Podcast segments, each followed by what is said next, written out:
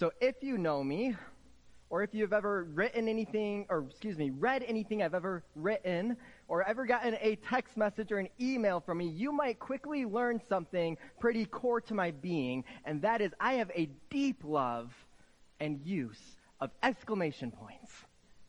Anyone know this about me? Has anyone shared that? Has anyone else like, yes to the exclamation point? Uh-huh, I see my people out there. And I know some of you, too, who who who are. I also know some of you who aren't. Because I've gotten texts from you. I'm like, oh, man, they're mad at me. Because there's no exclamation points. I said, why did they end that very exciting sentence with a period? Hey, Kevin, want to let you know, we just had a baby. Period. What? Give me like ten exclamation points. You know what I'm saying? Like, are you upset you had a baby? What is that? Exclamation points are important. In fact, that prayer we just read, uh, my major edit to that was, hey, Allison, it needs about ten more exclamation points. Because this is exciting stuff we're talking about. And so right now, today, this service is kind of like the exclamation point to our entire God Is series. See, the series can stand alone without today, and it's all true, and it is all good, and it is all well and right. But at the same time, it all also points to this. And like the perfect exclamation point at the end of a sentence, it, it reveals and elevates the message that we have been proclaiming the entire time to its rightful place. So today is the exclamation point on this whole series as we explore God who is praiseworthy.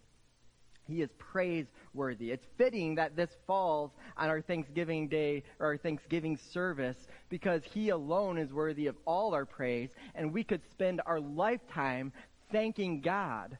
And in fact, I've heard it said before, for someone who doesn't know how to pray, sometimes the most sufficient prayer is simply thank you, thank you, thank you. And we could say that all of our days, and that is more than sufficient for God. Is he deserves all our thanks, all our gratitude, and all our praise. God is praiseworthy. When we say God is praiseworthy, we mean he is worthy of unlimited and unceasing worship forever. To bow before our God of glory and grace and adoration and praise, it's the only appropriate response and view of his attributes. We've spent many weeks looking at these these. divine characteristics of God, and now we get to respond with praise. When we say worthy, that means God is deserving. He's deserving. It's based on God's one hundred percent track record of all he is, all he does, always and forever. He is infinitely worthy. When we say praise, of course we mean giving him worship, and worship is to ascribe worth. When we praise God, we say to him, he is the highest level of worth and value out of all things created and uncreated, because he's the uncreated one. He deserves all our praise.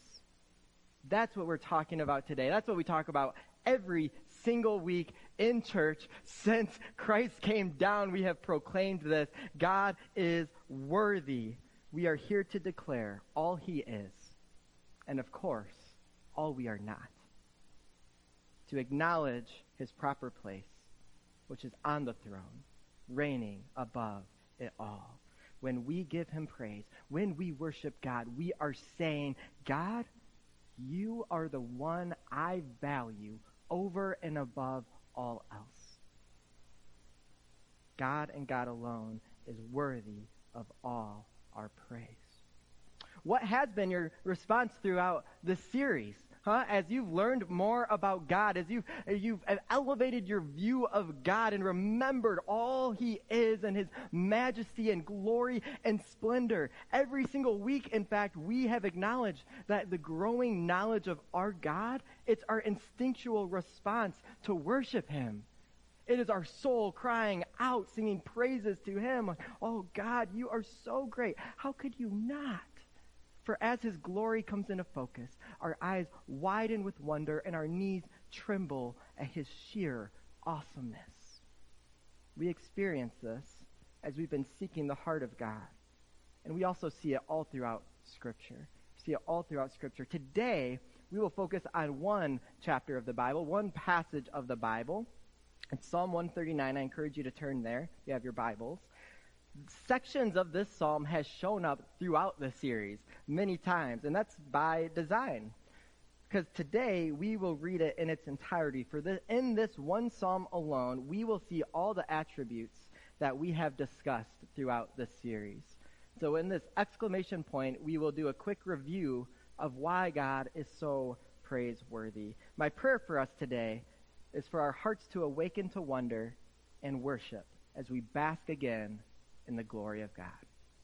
So Psalm one thirty-nine, we'll go through it in sections. Hear now the true and awe-inspiring word of the Lord.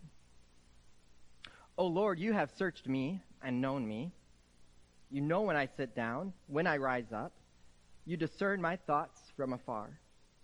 You search out my path and my lying down, and are acquainted with all my ways. Even before a word is on my tongue, behold, O Lord, you know it altogether. You hem me in, behind and before. You lay your hand upon me. Such knowledge is too wonderful for me. It is high, I cannot attain it. God searches, God knows, God discerns, God is omniscient. That means he is infinite in knowledge, and he knows us intimately. He doesn't hold all the knowledge, uh, excuse me, he doesn't hold the knowledge he has of us against us, but he hems in, behind and before. He guides, he guards, he protects those he knows and loves. And God being both behind and before, we can profess God is eternal. His existence is eternal. There's never been a time when God was not. And there is nowhere we can go where God isn't already there. From everlasting to everlasting, thou art God. This knowledge, it is too wonderful for us. We can't comprehend his ways. They're so far greater than ours. For indeed, God is mysterious, and he is incomprehensible. While we can know him truly, we can never know him fully. But because God is eternally and infinitely good, we know that what we do not know about God is too wonderful for us. And so, throughout this series message, I would like you to have a chance to respond. So I will say this line, and then you will get the chance to respond with hallelujah. So we respond with praise, and we say God alone is worthy of worship. Hallelujah. Where shall I go from your spirit? Or where shall I flee from your presence? If I ascend to heaven, you're there. If I make my bed in Sheol, you are there. If I take the wings of the morning and I dwell in the uttermost parts of the sea, even there your hand shall lead me, and your right hand shall hold me. If I say, surely the darkest darkness shall cover me, and the light about me be night, even the darkness is not dark to you. The night is bright as the day, for darkness is as light with you. God is near, God is far. God is high, God is low. He is fully present to all of time, for all of time. Have you ever played hide and seek with a kid? Like a young kid? They are so adorable and so terrible at this game. They are so bad at hide and seek. And then, you know, you find them and, and, and with the greatest look of joy and shock on their face, how'd you find me? Well, you were standing in the open, right? Like I was at, right? You know this game. That's what we look like to God when we try to hide. It's like, who are you kidding? Who are you kidding? But what a gift. What a gift that we cannot hide from God. That God is always and forever present. Even in the lowest, darkest places, God is sufficient for us. God will care for you. God will meet you. God will be there for you, for his right hand shall hold us, and he shall lead us. He will never let you go. You know what else that means? That nothing can ever pluck you from the palm of his hand. You are safe, you are secure, you are sure in the presence and in the palm of Almighty God. God who we can believe will care for us because he has no needs. He is completely and one hundred percent self-sufficient. God lacks nothing. That means he can do anything, and he will never grow weary. He has it all, and he is with us. So we can say God is enough for us. And so we respond with praise, and we say God alone is worthy of worship. Hallelujah. For you formed my inward parts. You knitted me together in my mother's womb. I praise you, for I'm fearfully and I'm wonderfully made. Wonderful are your works. My soul knows it well. My frame was not hidden from you when I was being made in the secret, intricately woven in the depths of the earth. Your eyes saw my unformed substance. In your book were written, every one of them, the days that were formed for me, when as yet there was none of them. God creates life. Just bask in that sentence for a second. God creates life. He alone is the creator. He alone is the one who always is, who has no beginning. God is self-existent, and he does wonderful works. Can you say that's an understatement, that God does wonderful works? David says this in context about the human body. Do you understand how your body works? It's fascinating. It is fascinating. Nerves and neurons and blood cells and bone marrow and brain cells and tendons and fingernails. What's up with those? Why do they keep coming back? Why do they just grow? Why don't our bones just keep growing? That's a good thing they don't. I mean, they do to a point, right? But but the, I don't get it. I don't get it. It is a crazy, beautiful, complex thing that God has created. And you want to tell me this was all formed out of some accident? By no means. We are fearfully and wonderfully and beautifully made. I just, I start to sweat just thinking about how complex and beautiful and incredible God's creation is. And God created it all without breaking a sweat. It was no hard labor for him. It's who he is. Because the self-existent one, he creates life. His works are wonderful. His power is unmatched, and it is complete and infinite. God is omnipotent. None can challenge him. None can stand against him. None can harm him. And in his great power, he exercises his perfect rule. For our God ordains every single day.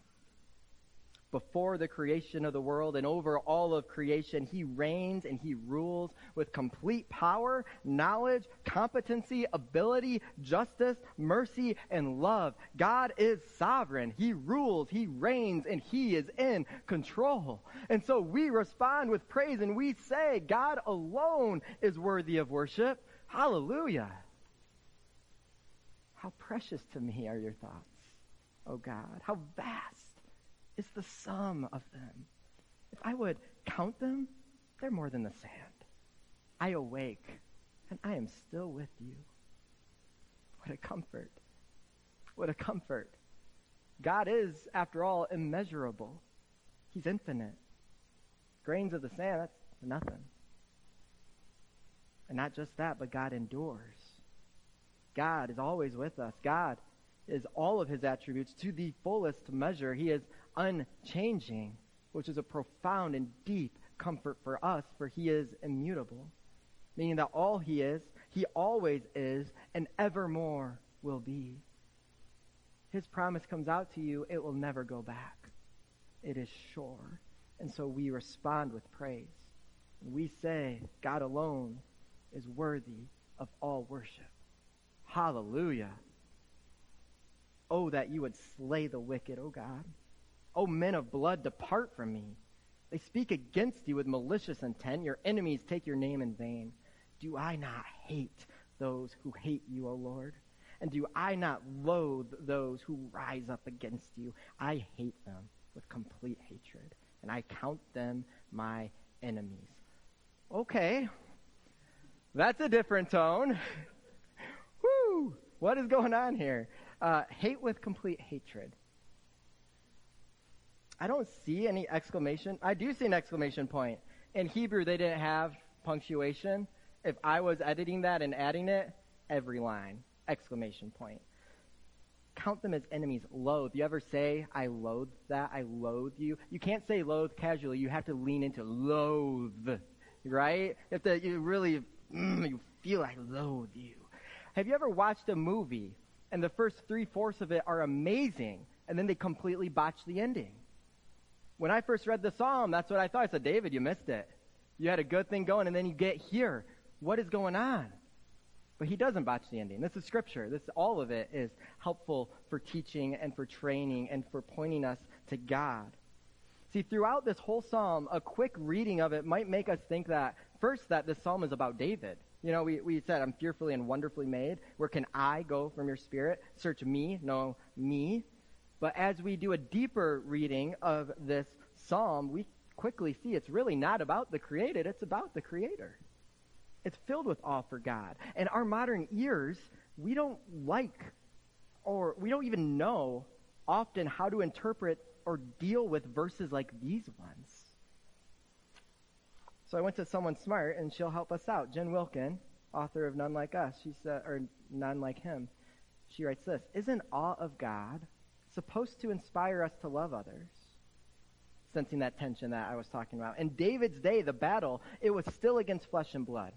But in our own day, we're called to love our physical enemies and make holy war on our spiritual one, the world, the flesh, and the devil. Our response to the awesome revelation of God's character should be to hate sin with complete hatred, with every fiber of our being, and to petition God to commit it to total destruction.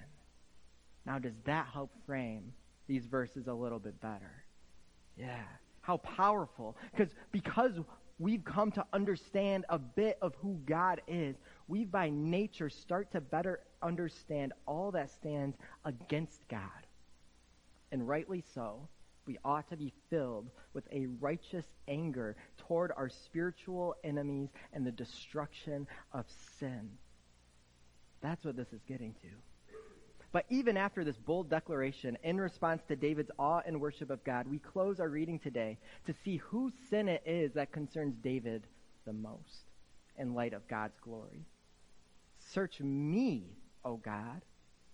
Know my heart. Try me. Know my thoughts. And see if there be any grievous way in me, and lead me in the way everlasting. Worship is best expressed with an open hand and an open heart. In fact, I dare would challenge that you can't worship without those. Search me, God. Try me, God. Expose me, God. Lead me, God. I'm in awe of you, and as I stand in awe, I am completely and utterly humbled. We acknowledge and worship all God is, and in comparison, all we are not, and it leads us to confess, to surrender, to submit, to repent, and believe the good news. For it is abundantly clear we are not worthy. And so we can respond with praise, and we can say that God alone is worthy of worship. Hallelujah. We are not worthy, but God is. He is worthy of all praise, glory, honor, forever and ever and ever. There is none like him. God alone is infinite. God alone is unfathomable. God alone is self-existent. God alone is self-sufficient. God alone is eternal. God alone is immutable. God alone is omnipresent. God alone is omnipotent. God alone is omniscient. And God alone is sovereign. We are not. We never can be.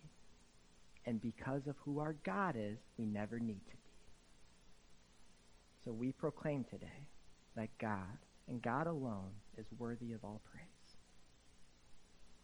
This draws us in to wonder. Do you feel that? Do you feel the wonder?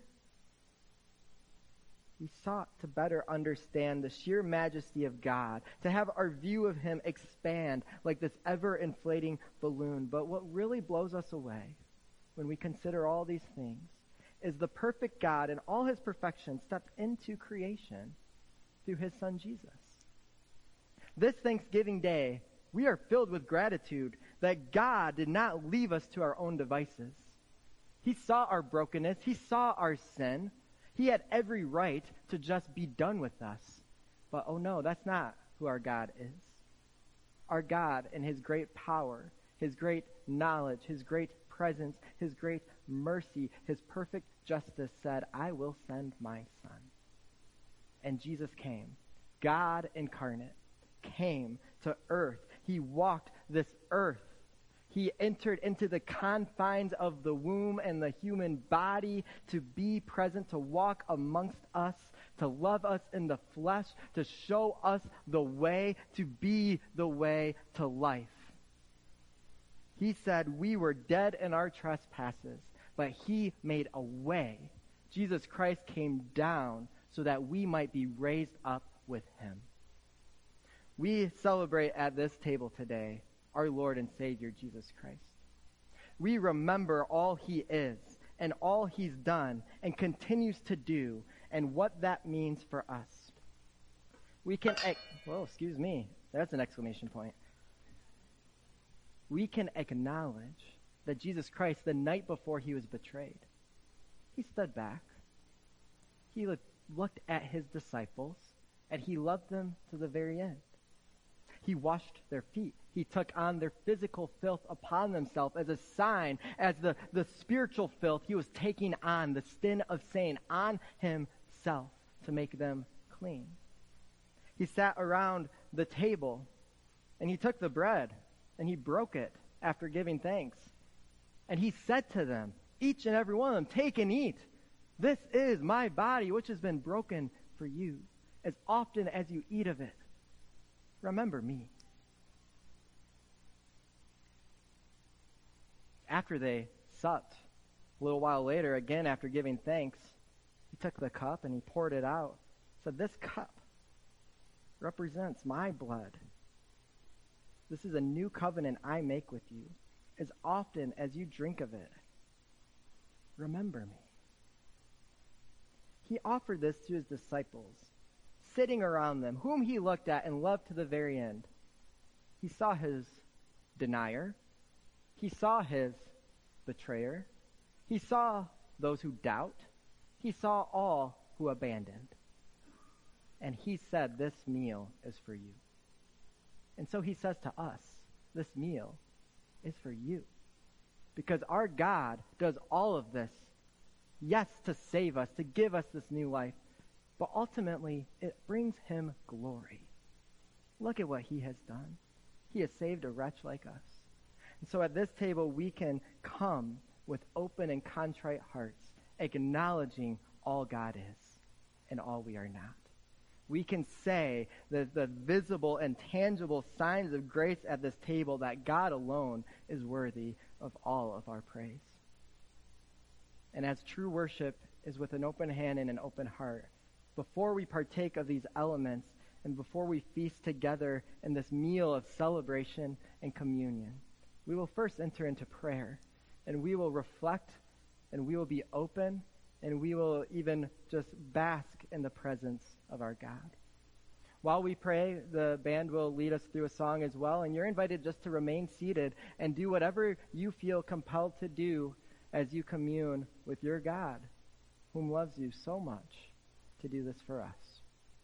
People of God, let us pray. Almighty God, thank you for this meal. Thank you for what you established here in your Last Supper, that your love for us is without end, that you entered into your creation to draw us out of our death and into new life so that we might bask in your goodness and in your presence forever and ever. We proclaim you are God and you are God alone, and you alone are truly worthy of praise. But before partaking of this most divine meal, Lord, we come before you with open hearts, for we have sinned. We have acted as if we are God. We have sought control. We have thought we knew best. We have thought we have the power to get through. So we come to you to confess that we are not, we cannot. So God, we pray that in your Spirit's power, you will meet us here as we open our hearts to you. And we ask you again to forgive us, and that your Spirit does its healing work in us as we prepare for this feast. Hear our prayers now, O Lord.